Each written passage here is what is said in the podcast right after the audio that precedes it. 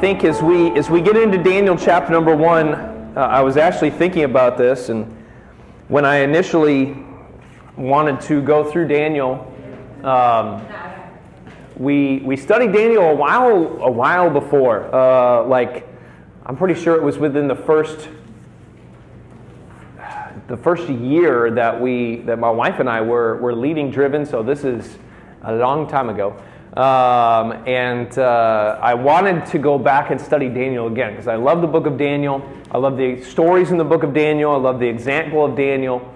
And, uh, but I, I wasn't sure if I wanted to go back through it the way we had done it before. And so when, when this thought and hearing this thought, um, came up, it, it, uh, it, definitely spoke to me, and so I hope that it will do the same. And, and I was, as I was thinking, as we came off Great Commission worship, as we uh, talked about how God has called us to bring glory and honor to Him, and that our worship then should translate into our witness, how we should live in this world, uh, I want to, to focus on that a little bit because I don't want to make the mistake of, of the, us thinking that being a witness in this world is done in a vacuum where everything is fine and, and uh, you know, it's the Philippian jailer, what must I do to be saved?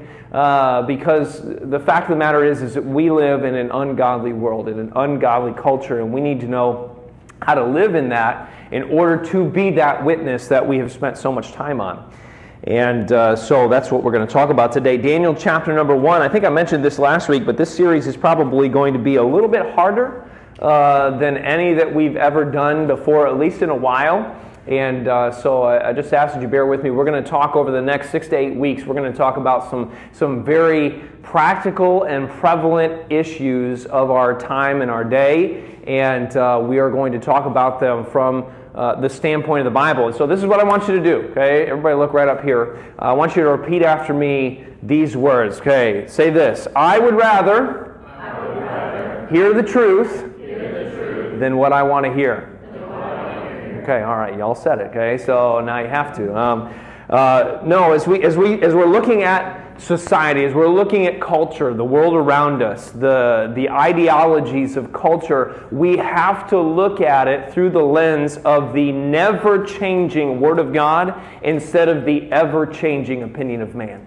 Uh, and that's how we've got to operate. We've got to know enough of God's word to know where to draw the line and enough have enough courage uh, to draw it. And so as we look at uh, the the issues of society, of culture today, uh, we've got to know what the Bible has to say about them because here's the thing. If, if the church does not disciple people on these issues, then the world will. And so I want to make sure that we know what God says about these, how we are to approach them, how we are uh, to live uh, in this ungodly world. So we're in Daniel chapter number one. Uh, we're going to read a little and talk a little and uh, get into this today. Daniel chapter number one. Verse number one, the Bible says, In the third year of the reign of Jehoiakim, king of Judah, came Nebuchadnezzar, king of Babylon, unto Jerusalem and besieged it. And so this is going to be the beginning for the children of Israel, the children of Judah, excuse me, the nation of Judah.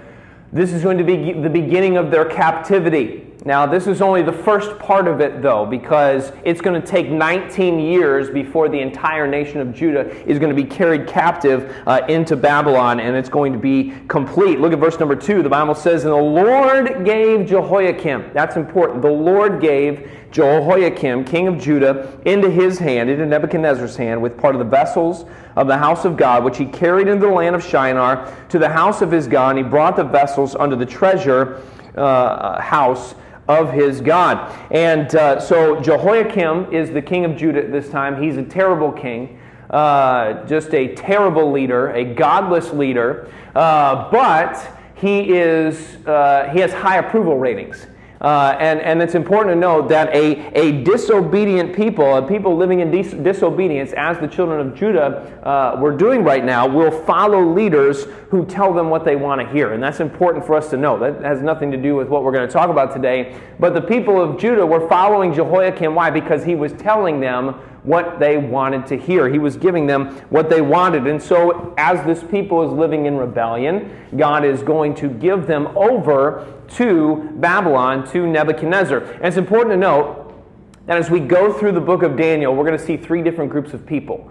And uh, we're going to be able to point them out. We're going to be able to see them. You're going to be able to see God's people. You're going to be able to see the people of Babylon. And then the third group, and this is the most confusing group, you're going to see God's people who live like they're Babylonian.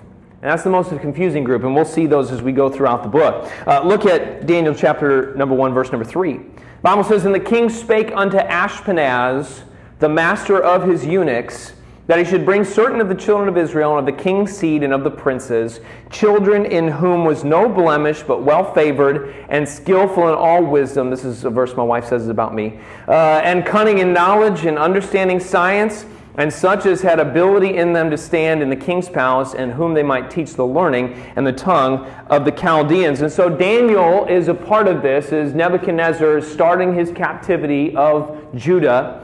And so he tells some of his leaders, I want you to select a certain group of the young people from Judah to bring back to Babylon uh, for a special purpose. And so Daniel is a part of this group. Daniel's probably 13 to 15 years old uh, when this occurs. And so Daniel, we would, we would say he was a prisoner of war, POW. We would probably actually today classify him as a victim of human trafficking. Uh, Daniel is being uh, put into captivity for a purpose. And he's not just being put into captivity there in Judah, he's being forced to walk 700 miles to Babylon, uh, which is in modern day Iraq. The best of the best were the targets uh, of Nebuchadnezzar and his leaders in Babylon. And they were going to go through, you can see, they were going through a complete cultural re education, an indoctrination of a new culture. Uh, they were going to be given a new way of viewing things. And so Daniel and his friends, they're being taken from a godly place they're being taken from a godly family. They're being taken uh, from worshiping in a godly way. They're being taken from godly culture and godly values and godly way of living. And they're being taken to a place of ungodly culture. Uh, a place of ungodly people. They are being given an ungodly family. They're, they're being forced to worship in an ungodly way and, and, and adopt ungodly. As Daniel and his friends are being forced to live in Babylon. You say, okay, that's nice, but how does that apply to me? How does that apply to me? Well, uh, we're, we're going to talk just for a minute about demons, and so everybody everybody perked up, all right? Um, because the Babylon that we read about here in Daniel chapter number one, uh, the literal kingdom of Babylon over whom Nebuchadnezzar was king, the most powerful uh, kingdom in the world at this time, that kingdom will fall and cease to exist in about 538 BC. It will not exist in history anymore. In fact, as we study Babylon or as we study Daniel, we will see that happen. But we read about Babylon even later in Scripture. We read about it in the New Testament. In fact, uh, we see uh, in 1 Peter 5:13, the church that is at Babylon, elected together with you, saluteth you, and so doth Mark or Marcus, my son. Uh, the church that is at Babylon. Uh, we read about Babylon in Revelation.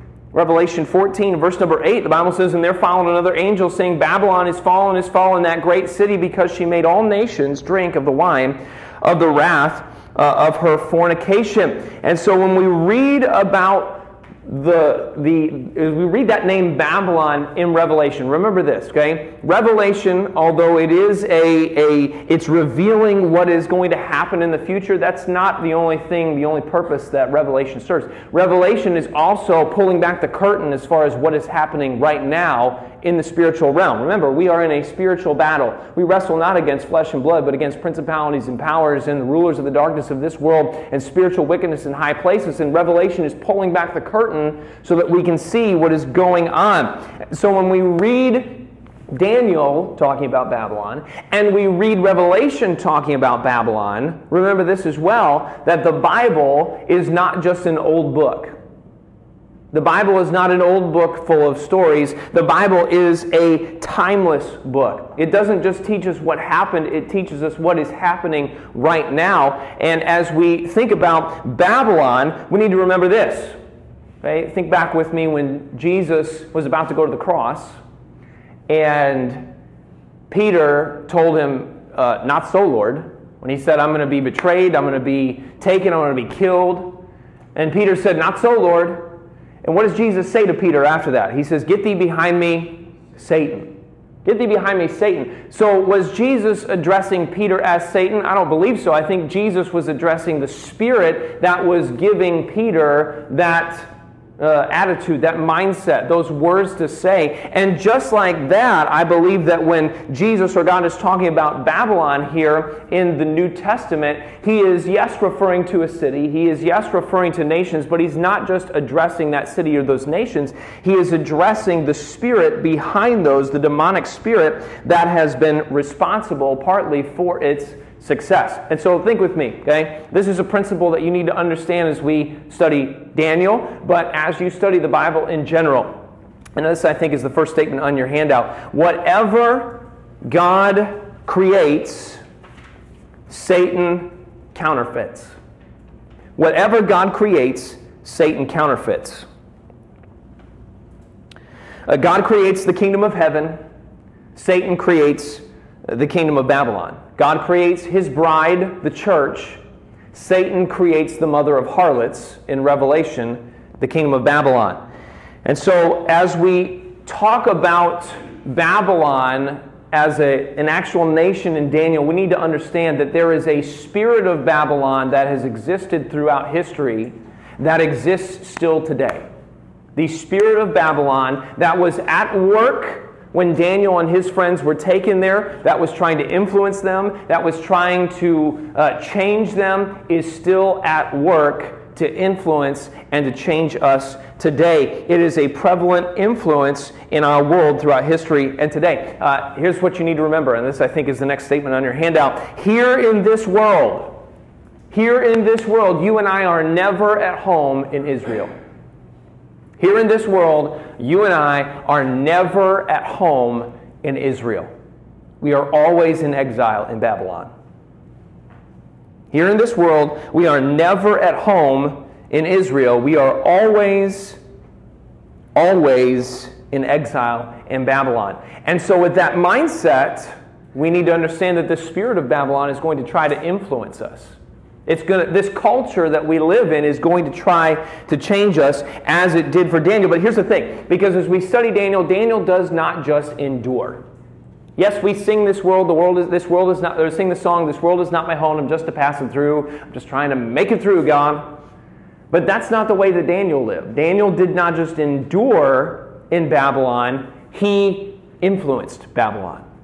He, would, he did not allow himself to be influenced, and he didn't just endure, he influenced the culture around him. Daniel goes from being a victim of human trafficking to 70 years later being second in command of the most powerful nation in the world at this time. Daniel decided to make a difference. He decided to influence culture around him. So, how does he do that? Look at verse number 5 again, Daniel 1 and verse number 5. And the king appointed them. So, this is after Daniel and his friends are there.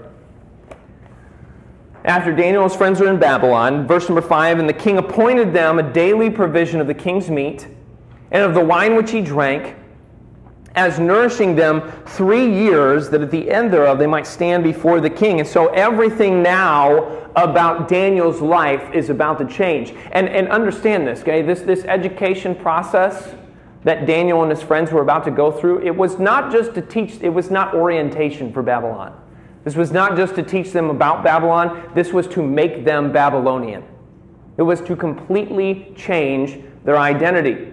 Uh, it was to completely change who they are. Everything about their lives, from their surroundings to their language to their diets to their physical appearance, and even their names were going to become Babylonian. Three years of indoctrination, nothing else but three years of intensive brainwashing and teaching.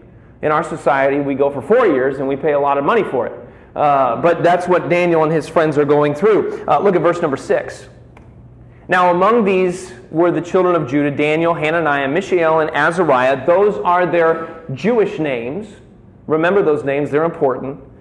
Unto whom the prince of the eunuchs gave names, for he gave unto Daniel uh, the name of Belteshazzar, and to Hananiah of Shadrach, and to Mishael of Meshach, and to Azariah of Abednego. Now, this is, I, want you to get this, okay? This is, this is fascinating. Because Daniel is in Babylon, Daniel is under the influence of the spirit of Babylon, but Daniel does not allow himself to be influenced by Babylon. But notice what happens here. Because Daniel is, and his friends, they are going to be given new names. And these were not just nicknames. Okay, these were not just buddy buddy nicknames for you know the everybody to call him for Nebuchadnezzar to call his, his favorite his favorite uh, people. No, these were names to change their identity, names to change who they were. Because what's interesting is that their original names, their Jewish names, found their identity in the one true God. Uh, in fact, uh, listen to this. Daniel's name, Daniel, means Jehovah is my judge it will be changed to Belteshazzar, which means keeper of the treasure of Bel or Baal. We know that name from the Old Testament. And so uh, they are being changed from Hebrew names that gave their identity in Jehovah God to Babylonian names that will draw their meaning from Babylonian gods, changing their identity. Uh, Hananiah, uh, Hananiah, excuse me, means Jehovah has favored me. That's changed to Shadrach, which means messenger of the moon god. Mishael means Jehovah is my strength. That's changed to Meshach, which means servant of the god Shak. And then Azariah means Jehovah is my helper, and that's changed to Abednego, which, uh, newsflash, when you start naming your kids, that one will be available. Uh, Abednego means worshiper or servant of the god Nego. But this, this, this is what I love this, okay? Uh, this is, again, an attempt to attack their faith uh, at the deepest root of their identity. But I love this about how Daniel and his friends respond to this because as you read the book of Daniel, whenever Daniel refers to himself, it's always as Daniel. Daniel never refers to himself as Belteshazzar. Only kings, only the Babylonian kings refer to him as Belteshazzar. And only when the Babylonians are referring to his three companions do they call them by their Babylonian names. That's the only time. Uh, so, what are we saying here? This cultural re education of Daniel and his friends did not take. It didn't take. They were not, they did not allow themselves to be influenced by culture around us. And then, this is fantastic, because as you study it out, as you go back and study the original Hebrew words, you'll find that Daniel, as he's writing the book of Daniel, even misspells the names several different times in several different ways. Daniel, Daniel said, forget this. Uh, I don't even care, but Belteshazzar, Bel, Belteshazzar, but I don't even care what my name is. It's Daniel. Uh, but the, the, the, Hebrew, the Babylonian names are misspelled. Uh, this cultural re education did not take. It failed. Why? Because Daniel was aware. Daniel knew what was happening. And you and I need to be aware of the cultural re education, the spirit of Babylon that is at work in this world that will try to change how we think, which will then in turn try to change how we live. So, how does the spirit of Babylon and its culture influence you and I today because we need to be aware. The Bible says we're not ignorant of the devil's devices. We need to know so that we know how uh, to uh, oppose him. Now, this is part one of two, okay? Because uh, we're going to, in two weeks, next week, Anniversary Sunday, we'll have something special. But in two weeks, we're going to talk about not how Babylon influences us, we're going to talk about how we can influence Babylon. So come back two weeks. You got to be here for next week. You got to be here for two weeks. Just keep on coming, all right? Number one, how does the spirit of Babylon influence us today? We got to hurry through these. Number one, separation. How does the spirit of Babylon influence us today? Number one, separation. Uh, Daniel was taken 700 miles away from his home. The, this, this cultural re education of Babylon did not take place in Judah. No, Daniel and his friends had to be taken away. They had to be separated from everything that they knew, anything uh, that was the right spiritual influence, anything that looked familiar could remind them of who they were and what their heritage was. They had to be taken away, separated from the right people, and put around the Babylonians. Why? Because you walk like who you walk with. You walk like who you walk with. And if you are around the spirit of Babylon and, and the spirit of Babylon can separate you from godly influence like this, then you will walk like who uh, you walk with. And, and we need to remember this, okay? Because when we're, when we're with dumb people, we do dumb things, okay? And I'm not necessarily saying wrong things, but you remember from being in high school, okay? Uh, whenever, you, whenever you did crazy things, okay, uh, you were with crazy people. I'm looking at this row right here. Uh, and so, but the same is true. That same principle still applies. You know, when the devil wants to overcome us, what does the Bible say? The devil is a roaring lion, seeking whom, may, whom he may devour. How does a lion devour his prey. He doesn't go and attack a whole herd at once, he separates one. He separates them. Uh, and that's how he defeats us as believers. Um, society and culture right now, listen, is at a time of separation. This, this is a time, as we've gone through COVID and quarantine, this is when everybody is separated, or, or that is a norm. It's not unusual. And can I, can I say this to you? Okay, now more than ever, you need to be with the people of God in church, here, assembling together as the church, around the right influence, hearing the right teaching, uh, being a part of congregational worship. You need to be together. I'm all for online church, and if the situation calls for it, absolutely, we're thankful that we have it, but it does not take the place of being together. What does the Bible say? Not forsaking, the assembling of ourselves together in Hebrews 10 25. Uh, listen, it, it, it starts out, okay? Let me say this. People drift from their community of faith before they drift from their faith. People drift from their community of faith before they drift from their faith. Uh, if we are to find you in 10, 15, 20 years from now away from your faith, not believing in God, it didn't start out like that. It started out one morning by saying, Oh, it's raining outside. I'll just watch church online. And then the second time, a few weeks later, oh, I did it before. I'll just do it again. Um, and, and it's a constant, slow faith. You're separated from your community of faith, and eventually you'll be separated from your faith. That's how the spirit of Babylon works to separate people. Number two, we got to move quick. How does the spirit of Babylon work? Separation. Number two, to dismantle the family. To dismantle the family, to attack the family. To disconstruct your faith. Culture dis- deconstructs the family that transfers faith. Let me say this real quick, okay? Uh, Babylon always attacks two things. The spirit of Babylon, we find it in Scripture, always attacks two things. Uh, it's called Babylon's called in seven, Revelation 17:5 uh, the mother of harlots, the abomination uh, on the earth. So Babylon always ta- attacks two things. First of all, it always attacks healthy human sexuality. God's plan for sexuality. It always attacks that. Okay? Uh, we find Daniel, uh, look back at Daniel chapter 1 and uh, look at verse number 3. The Bible says, And the king spake unto Ashpenaz, the master of his eunuchs. And so Daniel and his friends were given over to the leader or the prince or the master of the eunuchs. Well, if Daniel's given over to this guy, what do you think the first thing that happens for Daniel when he goes to Babylon? Gender reassignment surgery. And Daniel, uh, the spirit of Babylon, is attacking healthy human sexuality. Uh, it's attacking the fact that Genesis 1 6 and 20, uh, 27 says, So God created man in his own image. In the image of God created he him, male and female created he them. That's what the spirit of Babylon attacks. Uh, it attacks that God created two genders, that it is not binary, that it is male and female and anything that disagrees with that or opposes that is against the Word of God. It's a sin against Almighty God. Now, we love those people, but their lifestyle is a sin against Almighty God. Uh, that's what the spirit of Babylon attacks. And then, secondly, the, the spirit of Babylon always wants to kill children. Revelation 12, 17 says, And the dragon was wroth with the woman and went to make war with the remnant of her seed or her offspring.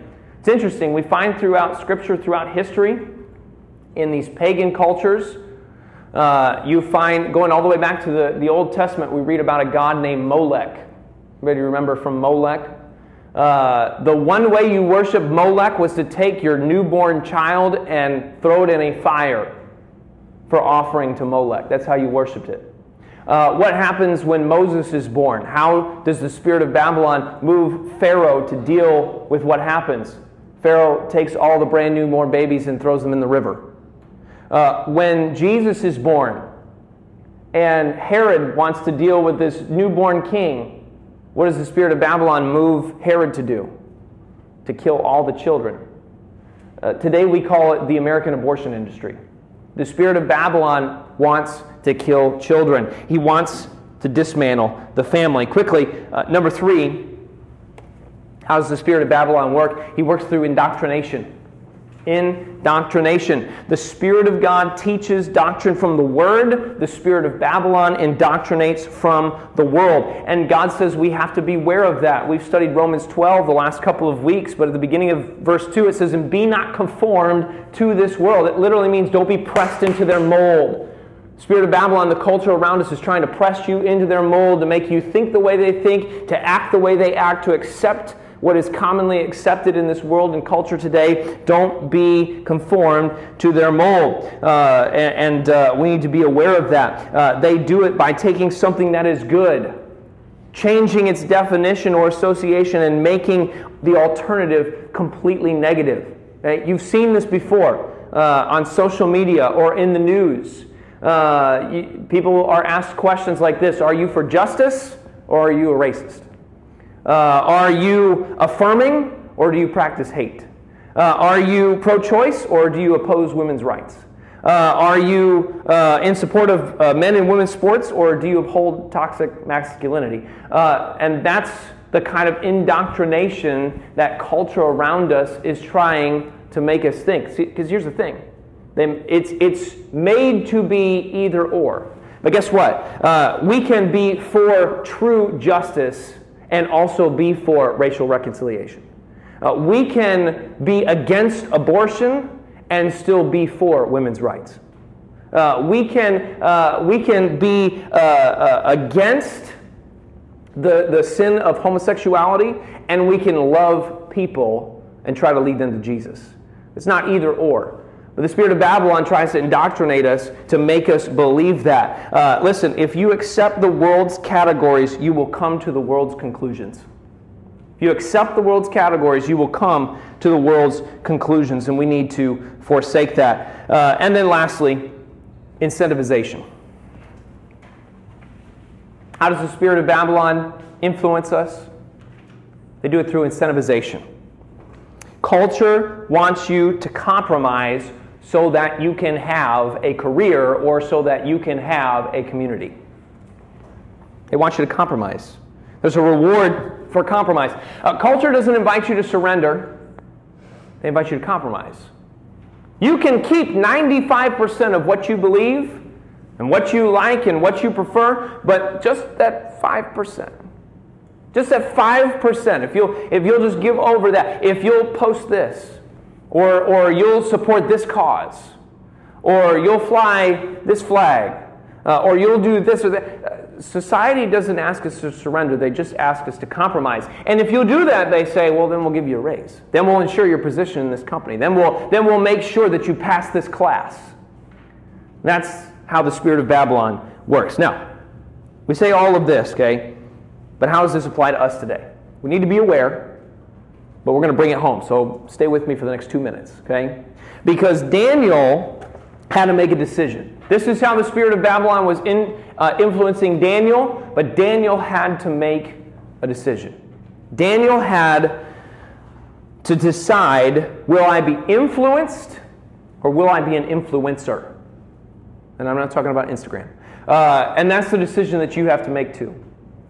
Will I be influenced or will I be an influencer? Daniel had to draw a line. Daniel had to draw a line. We find it in Daniel 1 8, but Daniel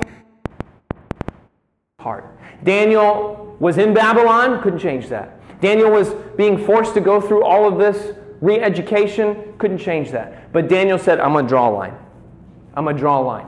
I'm not going to compromise. I'm not going to cross it. Daniel had to draw a line. He couldn't change his situation or his circumstance, but he could change how he lived with it. And notice what Daniel does here. He de- purposed in his heart that he would not defile himself with a portion of the king's meat, nor with the wine which he drank. He knew his Bible. He knew uh, in Exodus 34 that he wasn't supposed to eat meat offered to idols. He knew from Leviticus 7 what meat was clean and what was unclean. And Daniel said, I'm going to stick with that. I'm not going to compromise it. This is where I draw the line. And then Daniel, it says, therefore he requested. Therefore he requested of the prince of the eunuchs. Respectfully, Daniel asked. It's amazing. We'll talk about that a little bit more next week. But Daniel didn't get nasty. Daniel didn't get snotty. Uh, Daniel didn't threaten. Daniel didn't riot. Daniel didn't protest. Daniel asked, respectfully, to not defile himself. Uh, listen, you and I we live in Babylon. We've already established that. We'll not be at home in Israel in this world. We are always going to be at exile in Babylon. And you and I have to draw the line. And so I ask you this Have you drawn the line? Have you drawn the line? Have, have you in school or at work or with people that you know on social media, have you drawn the line? Say, I'll, I'll go to the school. I'll be a friend to anyone who needs to be a friend.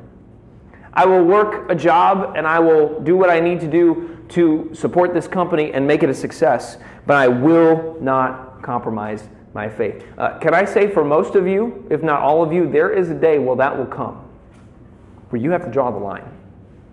And you have to decide, am I going to cross it?